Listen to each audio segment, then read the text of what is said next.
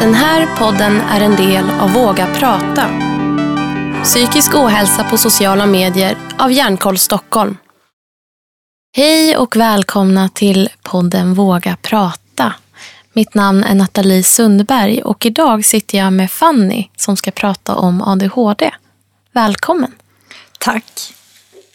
Hur är det med dig idag? Är det...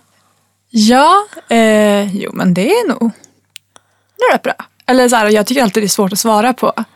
Ja. För det är så här, eller alla har ju sina egna referensramar liksom och hur man typ, alltså hur man mår är ju väldigt, Det är ju ja, väl, men det är svårt att svara väldigt på. relativt. Ja och sen så här om jag säger att det är bra, då har ju du liksom en erfarenhet av vad bra är. Och då tolkar ju du den och sen kanske inte det spelar någon roll. Men då blir det inte riktigt rätt bild av, vad- av hur jag känner. Jag det, det, blir, det är lite knepigt när man börjar liksom gräva sig in i det där. Men Ja. eh, det är ganska lätt att hålla det så här enkelt och formellt. En bra Ja, instart. Men vi, vi, vi kan lämna den Det är frågan. typ omöjligt att fråga den frågan till mig. Jag tycker typ synd om människor som såhär, ah tjena, typ. Hur, hur, hur mår du? Och jag blir typ såhär jätteställd. De bara, aha. Ja, nej, men det, det, är inte lätt för, det är inte lätt för alla. Men vi kan väl gå vidare och prata om eh, ADHD. Eh, Ja, för du har ju den diagnosen. precis. Och eh, ja, men du får jättegärna berätta lite generellt vad, vad, men vad innebär ADHD för dig? Um, alltså vad det innebär för mig eller så här, om diagnosen? Vad det innebär för dig, tänker jag då. Ja. Eh, alltså, nu är jag så jättejobbig och bara den här frågan är också svår att svara på. Nej men alltså, jag tänker också att jag, alltså ADHD är ju medfödd. Det är ju en neuropsykiatrisk diagnos och jag är ju född med den och har därför inget att jämföra med. Det eh, blir ju av den anledningen liksom svårt att säga så här Ja men alltså försöka se vad som är just kopplat till ADHD i min personlighet. Och vad som inte är det. Ehm, men vad det innebär för mig, jo men alltså om man tittar på ADHD då så är det ju eh, de kriterierna som finns är ju liksom att, ja men, ja men eh, i stora drag så handlar det om eh, uppmärksamhet, alltså koncentrationen. Det handlar om impulskontroll. Det handlar om eh, hyperaktivitet. Och eh, den kombinerade formen som jag har, som har, alltså vissa har ju bara ADD, där H inte finns med, alltså hyperaktiviteten. Men jag har ju kombinerad form och eh, har väldigt så här, svårt med alla de tre bitarna. Du har svårt att kunna hålla fokus och koncentrera dig. Och, eh, Ja, alltså sen har man ju hittat sina knep kring det. Men jag tänker att alltså, uppväxten och allt sånt har ju påverkats väldigt mycket av eh, att jag har det jobbigt med koncentrationen. Saker som har krävt väldigt mycket fokus och uppmärksamhet. Och eh, alltså energi, alltså hyperaktivitet. Och sen eh, alltså att kunna styra impulskontrollen, att det har varit svårt. Mm impulserna liksom. Så att det är väl det som det har inneburit. Sen har ju det tagit sig uttryck på väldigt många olika sätt. har du några exempel på? Ja, men att så här, jag tänker att det är ju... ehm, nej, men jag tänker liksom om man tittar på när jag var mindre. Så, alltså mycket idag förutsätter att du orkar lyssna och ta in information. Eh, jag vet så här till exempel på förskolan när det var...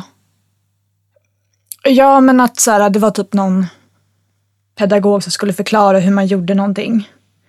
Det var typ så här såna här vad heter det, garnbollar som man ska göra. Det vill säga man drar garn Alltså, runt. Så här runt en eh, typ Typ- ring och sen Ja, klipper man upp den. Exakt, Nej, så blir det som en precis. boll.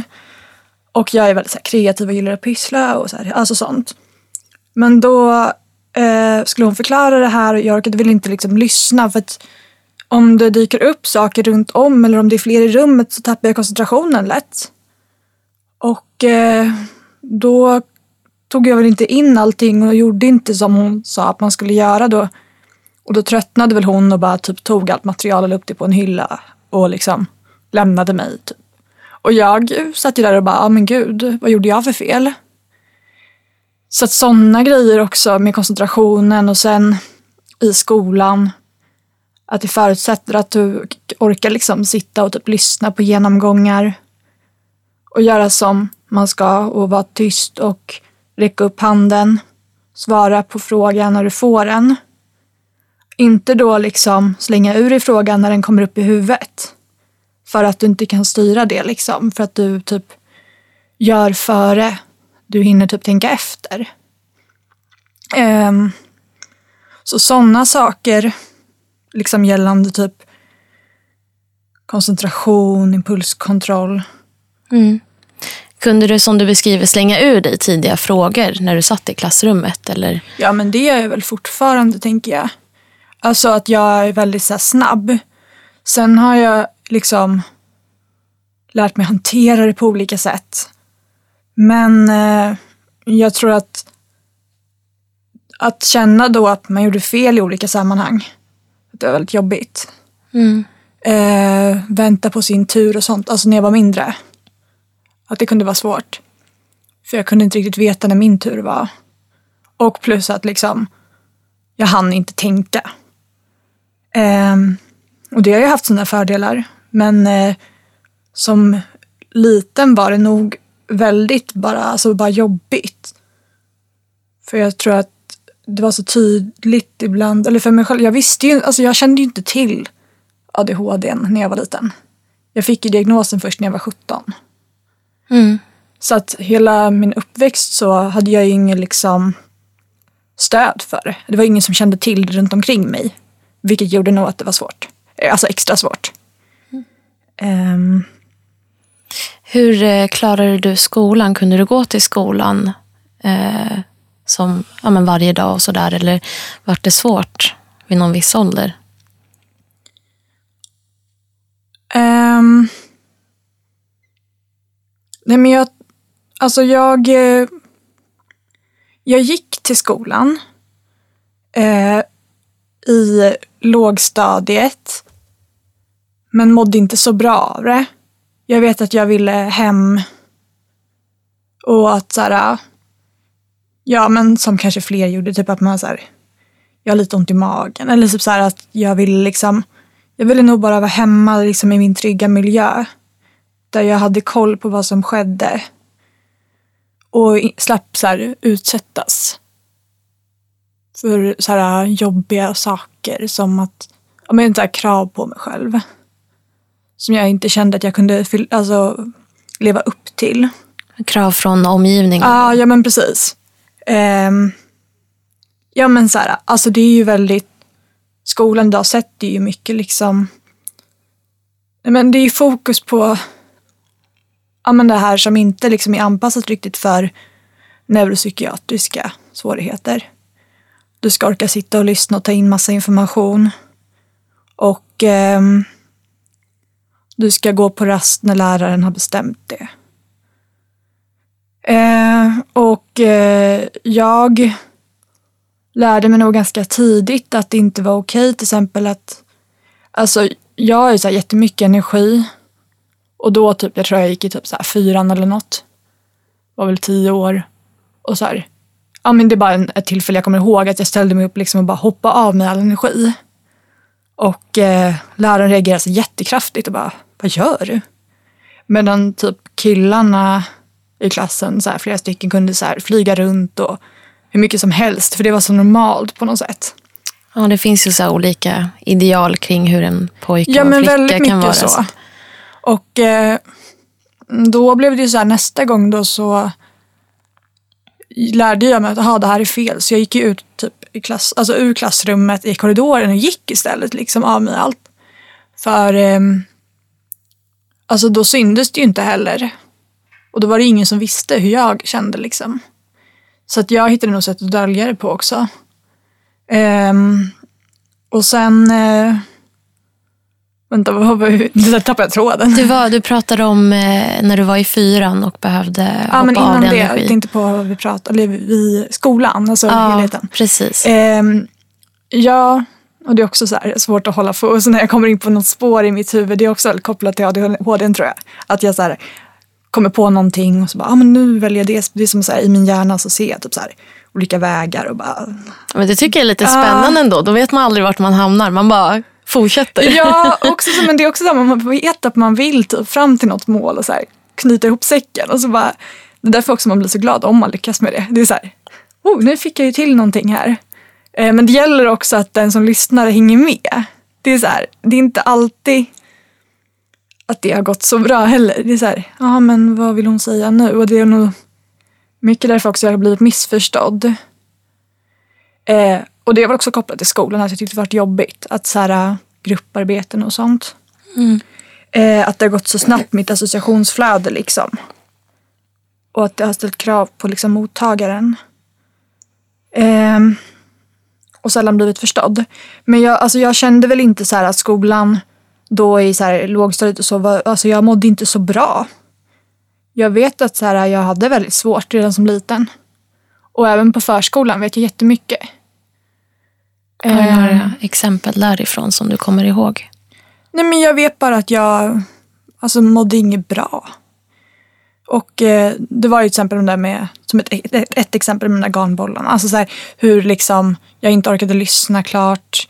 Hur jag typ gick på, ja men alltså så här eh, eftermiddagen och bara väntade på att mamma skulle komma och hämta mig. För att jag sa, ja men lek fritt och så här, gör saker. Alltså visst, jag tyckte sånt var kanske kul men jag var aldrig riktigt trygg tror jag. Jag kände mig bara annorlunda och typ att folk ville trycka in mig i ett mönster. Typ. Och sen så... um, ja men också så här, när jag ehm, någon gång, det var så här vinter ute. Och jag eh, är väldigt så här känslig också för vad jag har på mig för kläder. För det är, väl, det är också ganska vanligt för ADHD. Att man är så här, ja men känslig för hur saker sitter på en. Eh, för att man är så överkänslig. Och då um, vet jag så här, vantar typ som man så stoppar in, in alltså jackan innanför eh, vantarna liksom. Sen som man drar upp som när man har som barn. Ja, precis. Som man drar upp till typ armvecket. Exakt. Ja. Eh, sådana skulle jag ha på mig då för det var kallt ute. Men jag tyckte det blev så knöggligt och sånt så jag ville typ inte eh, ha på mig dem. Så jag bara tog av dem hela tiden. Och då var det typ så här, mamma skulle komma och hämta mig och min syster för vi skulle på åka pulka. Ehm, och då tyckte typ um, förskolläraren där att jag bara var jobbig för att jag och så sa hon till mamma liksom att säga, nej men om Fanny inte vill ha på sig sina vantar så kanske det är bra att hon stannar här med oss istället så kan ni gå och åka pulka så kan ja, hon få typ koppla av eller så här, komma ner lite i varv och typ så kan hon få gå hem mer sen. Typ som att jag bara ville vara jobbig med fly- alltså så hela tiden. Hur gammal var du då? Eh, alltså jag gick ju på förskolan, kanske fyra, fem. För jag minns det ändå liksom så här, så.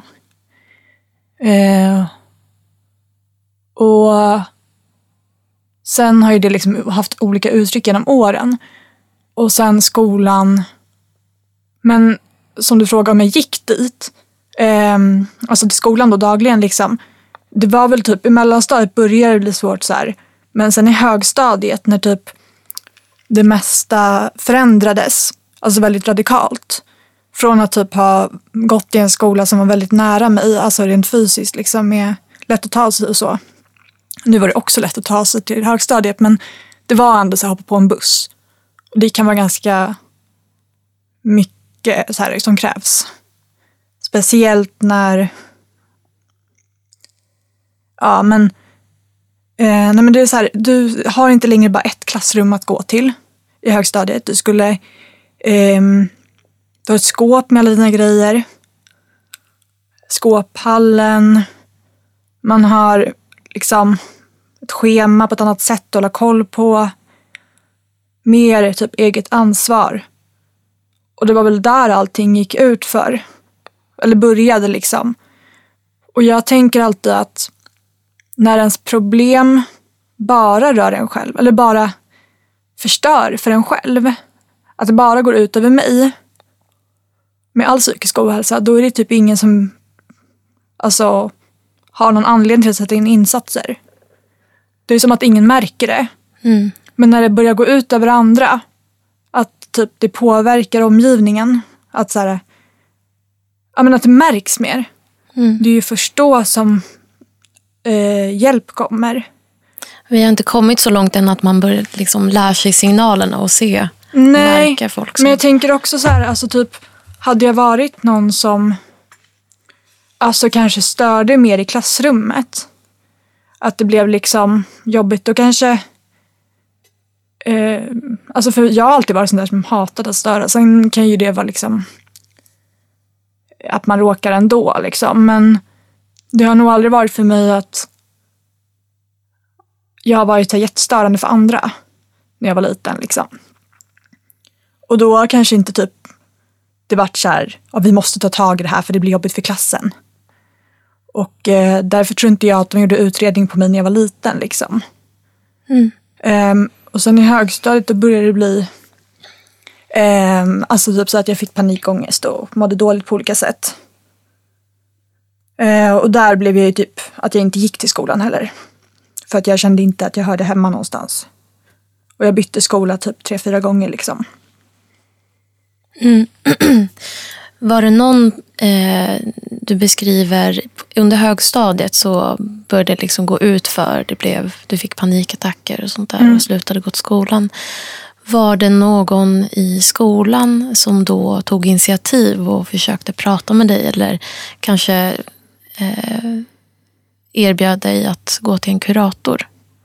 Var det någon som uppmärksammade dig på det sättet? Ja, alltså jag, hade ju, jag var ju på BUP första gången när jag var tre. Eh, så jag hade ju en, liksom, haft kontakt med psykiatrin. Alltså det har ju varit hela tiden att jag har suttit i så extremt mycket mm, Ja, men alltså, här, jag var väl liksom skolsyster och så redan när jag var liten. Alltså typ i låg mellanstadiet för att vi gjorde så enkäter och typ så här, kan du sova på natten? Och jag var så här, nej jag är stressad varje dag typ. Men det var aldrig någonting som mina föräldrar till exempel fick reda på. Det var ingenting som togs vidare, jag vet inte varför. Eh, och sen då när jag gick i högstadiet det blev jobbigt.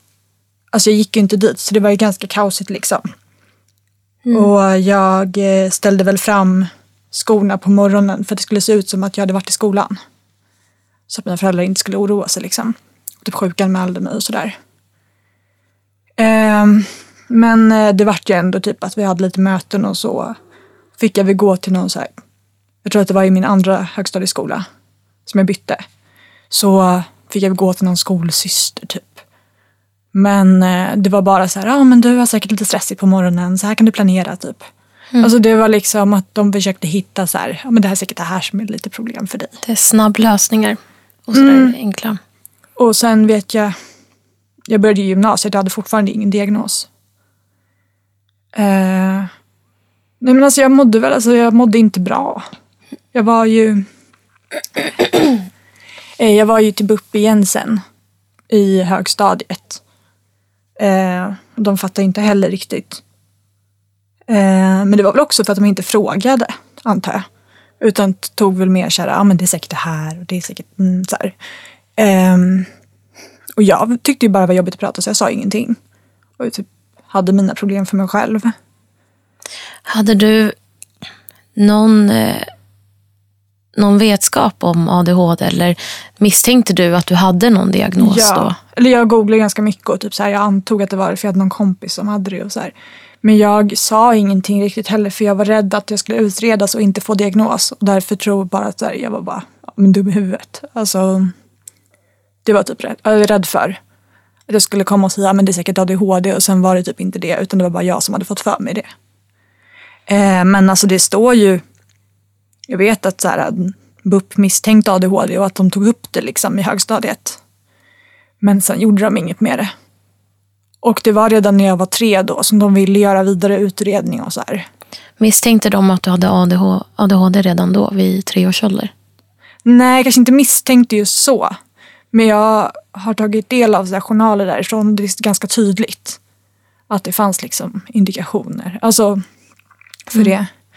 Men eh, sen i eh, högstadiet så var det väl liksom att de mer sa ja men det kan ju vara ADHD, ni kan ju tänka på det sådär. Men jag vet inte vad jag skulle... Då var det BUP som sa det? Ja. Ja. Ehm, jag vet inte, sen gick ju allt bara utför och jag eh, insjuknade i anorexi. Och ehm, Hur gammal var du då? så det höll väl på i några år. Men det var ju i slutet av tonåren, typ tonåren.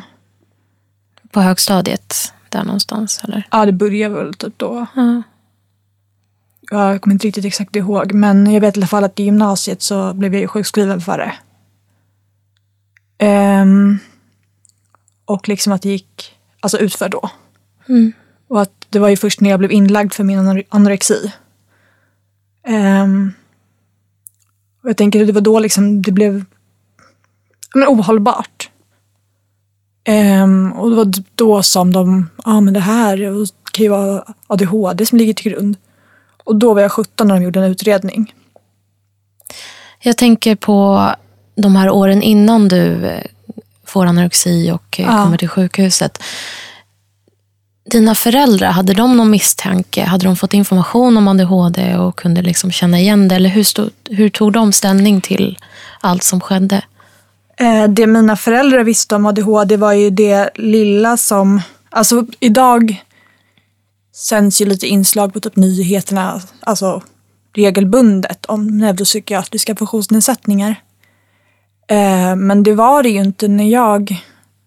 Alltså jag är född 95. För 20 år sedan var det ju inte på samma sätt. Alltså att man pratade om det. Och det de visste var väl alltså den schablonbilden som fanns kring ADHD. Men och, hur... eh, därför eh, trodde ja. ju inte de att det var, alltså, för jag klättrade ju inte på väggarna på det sättet kanske som ja, men stökiga killar. Alltså, på alltså, sen har jag alltid varit, alltså nu i efterhand kan ju vara så här tydligt. Men där och då så trodde väl inte de, alltså de tänkte väl bara att men det är väl bara lite så här trots. Mm. När de var så här, ja men om jag kunde säga så här, stäng av tvn, kan inte liksom, jag måste göra läxorna typ. Då tänkte väl de bara att jag ville bossa lite. Alltså så här, inte bossa men alltså du vet så här, tonår, så här, ska bestämma precis. och sådär. Men för mig var det verkligen att jag kan inte koncentrera mig. Ska jag klara skolan så måste, men det kunde inte jag uttrycka för jag visste ju inte riktigt det heller. Så sådana grejer vi pratat om i efterhand. Och eh, så att de, ja men sen när de fick så här att, ja men att sjukvården sa så här, det här måste vi kolla om det är ADHD. Då var det så här, jaha, jo men absolut. Alltså, då De var ganska öppna för, Ja, för utredning och allt sånt där. men det är ju väldigt mycket sådär idag också att i psykiatrin att du måste själv komma och säga så här, det här vill vi ha. Det är inte så mycket att du får så här att så här, de som är experter kommer och säger så här, ja men det kan ju vara här och vi, bo-" alltså Nej, man måste ju vara tillräckligt ja, påläst själv. precis och sen kanske man inte är alls liksom Nej, så kapabel till det eller jätteförvirrande. ja men precis. Och när jag var liten då, så när det BUP sa, ja men vi kanske ska göra en vidare utredning, liksom. alltså när jag gick på förskolan, då var ju mina föräldrar så här, nej men det är väl liksom, varför ska de göra en utredning och komma till dagis och kolla på Eh, eller oj, nu var jag inte tillräckligt PK. Eh, förskola, dagis. har försökt hålla det liksom, men för mig var det alltid dagis när jag Ja, jag säger också dagis. Vi kör på Vi dagis kör på idag. dagis. Eh, förlåt alla där ute som jobbar på förskola eller dagis. Ehm, men eh, ja, nej men vad heter det, då var det liksom att så här. Eh, oj, nu kom det in massa här om PK och grejer. Eh, Dina, var, dina föräldrar. Ja, men alltså för då när jag var liten och de ville så här, göra en utredning och typ så här, kolla hur jag funkade i grupp och sådär. Då kände mina föräldrar så här, nej men det är väl inget bra liksom så här, att, typ att det är väl inte att folk ska tro att det är fel på vår dotter och typ att eh, det är väl inget skönt för Fanny heller att folk som går efter henne. Alltså det kan jag ju förstå. Mm. Men att de kanske inte fick tillräckligt mycket information, att det kanske kunde gjorts på ett sätt som passade mig och att de tyckte bara att det inte lät något bra. Eh, men BUP fick, gav ju inte heller dem någon så här, ja men håll utkik efter det här ifall det här blir sämre för då kan det vara, alltså, utan de blev ju lämnade, eller vi vet att typ kontakten avbröts för att de inte kunde gå dit, för att de inte kunde fixa barnvakt åt mig och så här. Mm. Ja. Låter som att de hade behövt eh, mycket mer information om, Ja, väldigt mycket mer. Under perioden du blev inlagd, Mm. du beskriver då att det var först då det uppmärksammades att du hade Ja. ADHD. Hur kändes det för dig att, att få den diagnosen? Eh, ja, nej men alltså det var ju väldigt kaosigt och ohållbart då. Ehm, jag vet inte, jag var nog mer så här, ja men ge mig någonting. Alltså så här, vad är det? Alltså, för jag hade det bara jättejobbigt med mig själv. Och jag, eftersom jag hade misstänkt själv så var det så här, när någon sa det till mig att det kanske är det här. Då var det så här, ja men jaha, någon mer har sett det. Vad typ skönt eller så. Ehm, jag vet inte, jag tog nog inte in så mycket för att jag var så pass liksom dålig i mitt mående. Eh, så det tog ett tag också tills jag kunde göra utredningen. För att de ville inte att jag skulle vara för låg i vikt. För att liksom, så inte det skulle vara anledningen till typ koncentrationssvårigheter under en utredning. Eh, så att, mm, sen fick inte jag någon hjälp med min anorexi riktigt heller av sjukvård, alltså landstingets eh, vård. Så jag fick ju gå privat. Eh, men sen gjorde BUP en utredning. Hur lång tid tog det innan du fick en utredning? Från att de hade konstaterat eller uppmärksammat att det... Eh, jag vet Ungefär. inte, jag kommer inte exakt ihåg. Men alltså, det, de ville väl typ att så här, jag skulle... Det handlade ju mycket om att jag skulle må lite, lite att vara lite mer stabil, typ börja äta och så. Mm. Men det kanske var... Alltså, det uppmärksammades ju efter ett tag. Men det kanske ett halvår. Alltså så här, bara att jag skulle bli lite mer typ... Eller sen bestämde de sig för att jag kunde typ vara... Jag behövde liksom inte vara fri från anorexi. Men jag kunde liksom i alla fall att typ min psykolog såg att jag var lite mer... Eller jag hade ju ingen psykolog. Alltså det var ju bara jättekonstigt allt det där också. Men att de kunde bedöma att jag hade... ehm, ja men att jag kunde vara med i samtal lite grann och så. Mm. Någorlunda koncentration. Mm. Ehm, så. Efter att du fick den här diagnosen, Ja. eh, fick du och dina föräldrar mer eh, Eh, kunskap då och information? Och kunde ni relatera och förstå din situation mer då? Um, ja, eller alltså det var en början till det. Sen gick ingenting, alltså ingenting har ju gått fort. Uh, jag tror att mina föräldrar lärde, alltså de tror jag, det har nog varit för alla att vi har förstått liksom mycket vad som har gjort att det har blivit som det blivit. Och att så här, men det blev ju lätt så här, ja men vi borde gjort så där istället men det är ju, alltså så är det lätt att tänka liksom. Men absolut, det har ju varit ett väldigt skönt verktyg att kunna diskutera kring. Och ehm, det har hjälpt mig väldigt mycket. Eh, alltså personligen bara hur jag kan lägga upp min vardag. Och eh, men också så här, hur, vilken stöttning jag får från dem. Absolut. Och omgivning och så. Alltså det är... Jag tror att nu är jag så van alltså, med att ha diagnosen. Men när jag tänker tillbaka så har det nog varit ganska stor skillnad ändå. Det hade ju varit så här jätte... Alltså, kul att bara, ja men fyra bokstäver ändrade allt. Men alltså så, riktigt så är det inte heller för mig. Men det var ju ingen direkt så här, ja men här kan du få hjälp med det här. Direkt efter det utredningen. Utan det var ju väldigt mycket så här djungel också att ta sig fram i. Men alltså bara skönt att, alltså diagnosen är ju till för att få hjälp. Till för att ha på ett papper i vissa sammanhang. Och lite för att man själv ska förstå. Mm. Eh, och det har ju varit jätte, alltså, det är ju klart att det är jätteskönt när man har de här svårigheterna att då ha, ha en förklaring. Mm. Precis. Då undrar jag lite hur du hanterar din ADHD i dagens läge. Har du några speciella strategier eller rutiner? Um, ja, jag har nog byggt upp det mesta kring det. Uh, och det tar ju väldigt mycket energi och så, men för att jag alltså, ska kunna funka så har jag ju väldigt bra um, ja, men sätt att hantera det. Jag till exempel, jag har en plan för varje morgon. Jag vet minut för minut vad jag ska göra. Jag har en anteckning i mobilen där är liksom så här, ja, 7.00 vakna. Eh, 7.05 duscha. Alltså så här, det Som så ett schema. Liksom, ja. ehm, Och det sätter jag på kvällen. Först kollar jag då när jag ska ta bussen eller tunnelbanan. Och sen bara, ja men då planerar jag utifrån det. Och så har jag liksom den tillgänglig hela tiden. Och sen har jag haft lite olika taktiker. Men jag har ju, alltså, för mig är det så självklart att använda min mobilkalender. Jag skulle aldrig klara mig utan att alltså ha, ett, ha en kalender. Alltså med liksom påminnelser och vad jag ska göra och färgkoordination, alltså ha liksom färgkodat allting. Mm.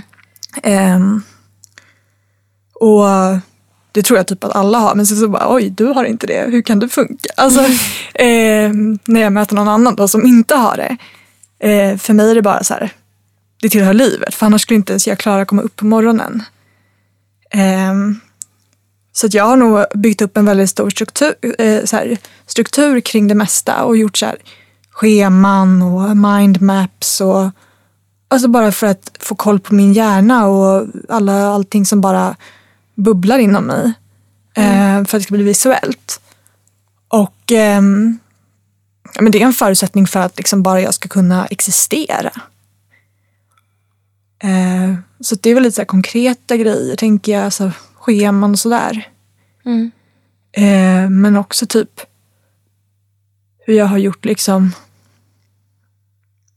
men alltså hur vi har tänkt kring liksom alltså hemma typ så här, att jag har min egen i hallen, så en egen låda, typ mina grejer bara och hur jag liksom har sorterat det så att det ska bli lättare och ja, nej men alltså typ ja. Mm. eh, pluggar du eller i, idag? Eh, ja, just nu går jag på en konstskola. Konstskolan ah, Basis i Stockholm. Ja, jag tänker, finns det några anpassningar där i miljön som gynnar dig? I... Alltså att gå liksom en skola där det är en väldigt tillåtande miljö, för det upplever jag verkligen att det är. Eh, där det är förstående lärare och eh, personer i klassen och så. Bara det hjälper ju väldigt mycket. Och eh, när schemat också är att det är samma sak varje vecka tycker jag är väldigt skönt. Um, och den här förståelsen alltså, räcker väldigt långt.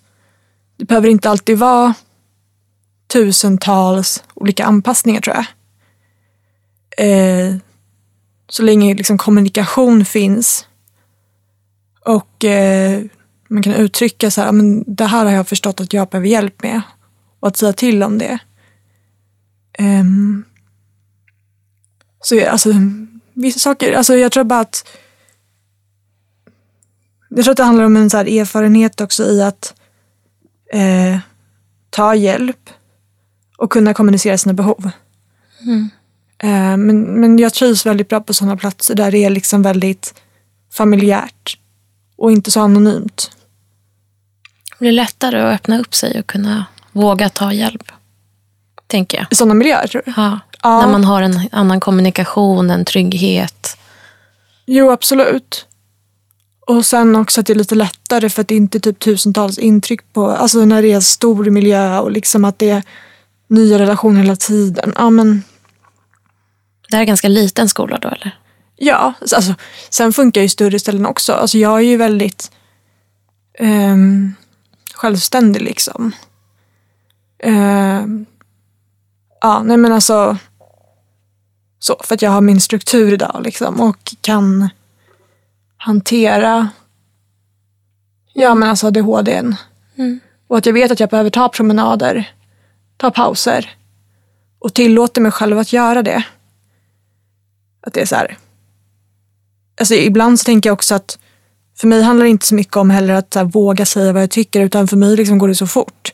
Så jag bara säger det här, alltså, det här så här är det liksom, eller det här, så gör jag det som jag behöver.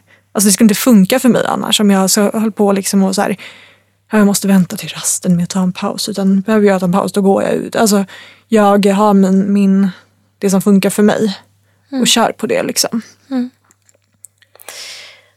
Ja, grymt. Ja. det är jättebra när man kommer ja. igång och får, finner någonting som fungerar för en själv. För det är det viktiga. Ja, och sen är jag inte alltid jättebekväm med det heller. Men alltså, det borde jag ju vara. Alltså, det är så här, men det, alltså, det är bara så jag måste göra. Det finns liksom inte så här ja, vad modigt eller vad coolt. Alltså, eller, för många kan ju tycka att det är modigt av mig. Men för mig är det bara så här en... Det är bara en förutsättning för att det ska gå. Mm. Alltså, Nej, jag har precis. inga alternativ. Mm.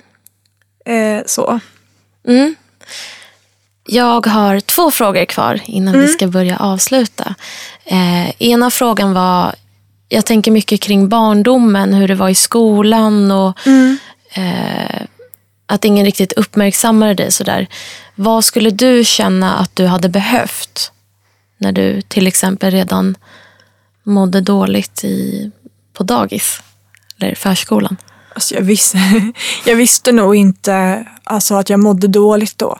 Men jag hade väl önskat att någon hade tagit sig tid för mig, tror jag. Eller alltså, jag tänker så här, hade jag mött mig själv nu så hade jag väl alltså försökt Alltså kanske inte kommit bara med så här jag vet inte, alltså nu var det inte ens någon som pratade med mig när jag var så liten. Knappt BUP tror jag. Jag tänker, ja, men du beskriver att BUP misstänkt någonting men det blev ingenting där. hade du önskat någonting från dem, från deras sida? Som Alltså- hade underlättat för dig och dina föräldrar under uppväxten? nu där jag är idag så kan jag ju önska att de hade gjort annorlunda. Eh, att de hade typ, alltså frågat mer.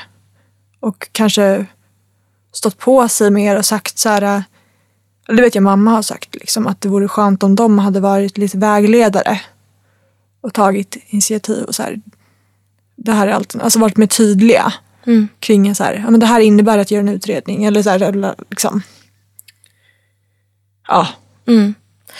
och inte lämnat så mycket liksom till de som inte är utbildade inom det. Mm. Alltså föräldrarna typ. Ja, precis. Hur tänker du att skolan skulle kunna göra? Eh, Vad hade de kunnat göra för dig? Jag tänker mycket är ju liksom ett system och någonting som ligger Alltså tänker hur skolan är utformad, här, politikernivå och så vidare. Mm. Ehm, alltså så här, möjligheter för lärarna att så här, lägga ner tid och sånt. Men jag tror också bara att Alltså jag vet, det känns som att de kunde ju typ gjort allt men ändå ingenting. Alltså, Mm. jag kände mig inte bara sedd. Det var liksom så här, det var väl ingen som brydde sig typ. Eller hade tid. Eller alltså, Men om du bortser från hur liksom systemet, skolsystemet fungerar och sånt där, vad hade du känt att det här hade hjälpt mig? alltså jag tror att om jag hade haft diagnosen hade det varit mycket lättare. För att folk idag känns inte som att de riktigt har någonting. Men om jag inte hade haft diagnosen, alltså då känns det som att de inte tar den på allvar riktigt. Och där kanske det är det som jag vill att eh, tar saker på allvar oavsett om det finns en diagnos eller inte. Mm. Att det ska vara... Gud, jag känner att mina svar blir jätteotydliga nu men det är väldigt svåra frågor också. Och jag väger in så mycket i det att så här, tänker på deras förutsättningar och så. Och det är lite kunskap om det här. Jag tror att om kunskapen blir mycket större så blir det så mycket lättare också att veta vad man ska göra som en, när man jobbar med barn och unga eller ja, vuxna också för den delen. Så jag tror att om kunskapen ökar, om vi pratar mer om det, så ja, men också är det så lättare typ att för dem att förstå och då är det också lättare att begära saker. Mm. Att vi alla har olika behov. Men alltså det behöver individanpassas mer. Mm. Och då börjar jag direkt säga, men det finns inte resurser. Alltså jag förstår det men det kommer alltid bli liksom. Mm. kommer alltid kosta mycket ändå så här i slutändan. Om man inte ger rätt hjälp. Om jag tänker så här konkret, vad för anpassningar kan man göra för någon som har det svårare i skolan? Eh, nej men, alltså de anpassningar som kan göras. Det är väldigt, alltså alla med ADHD, vi är olika. Alltså så. Men jag tänker att så här mindre, alltså grupper, klassrum liksom. Eh, att det kan vara ljudisoleringar. Eh, att det kan finnas eh, mer liksom Ja, men att så här, det är möjlighet att ta rast när man behöver.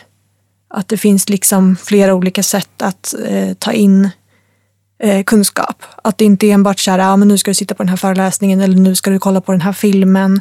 Att man kan liksom anpassa läxan efter de, ta bort de moment som ofta gör att det blir svårt. Så här, jag skulle välja någon, jag vet att det var många gånger så här, ja men välj en artikel och sen ska du typ för, eller så här, prata om den i grupp och sådär.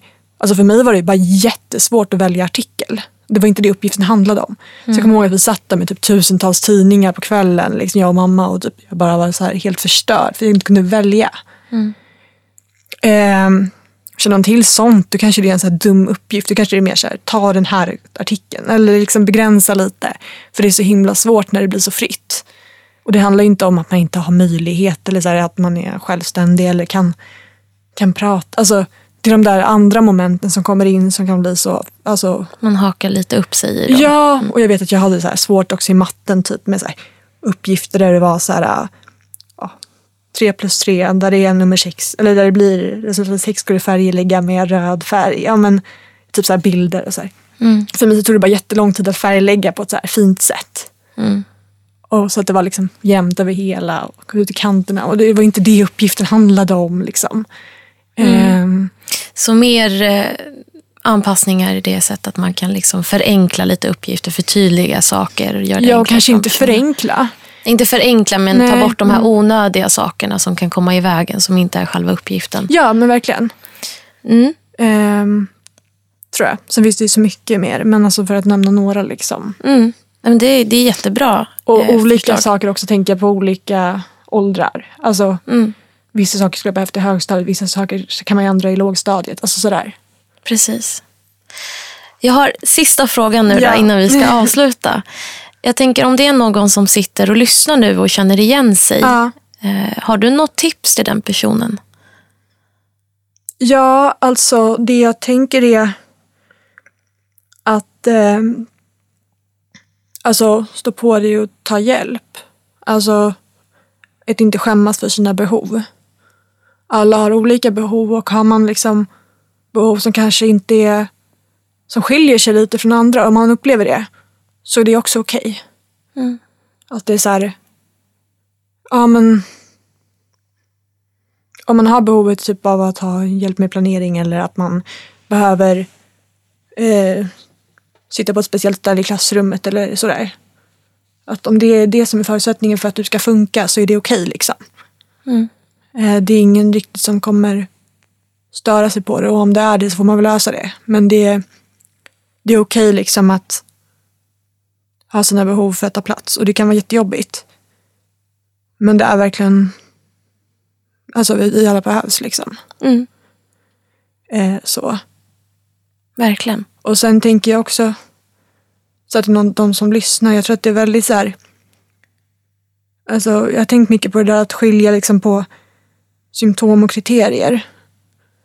Att kriterierna är liksom det man ska uppfylla för att få en diagnos. Men symptomen kan ju vara liksom yttringarna av diagnosen. Och att eh, alla är olika och att det visar sig på olika sätt. Mm. Och att eh, men liksom bara för att en person eh, måste så här, springa på rasten. Eller, alltså så, här, så är det liksom, det är ingenting man måste ju, alltså, ha behov, eller det är inget så här, som står att så här, du ska, för att du ska få en ADHD-diagnos så ska mm. du ha mm. det här problemet. Eh, men det handlar om hyperaktivitet och det kan yttras på olika sätt. Precis. Så oavsett om man har samma diagnos så kan man ha helt olika ja. problem i vardagen. Verkligen. Mm. Ja. Tack så jättemycket Fanny för att ja, du kom hit idag och delade med dig. Det var verkligen givande att få sitta och lyssna. Ja, jag hoppas det. Ja, Nej, men det var super. Tack så jättemycket. Vill du veta mer om oss på Våga Prata? Gå in på www.vagaprata.nu.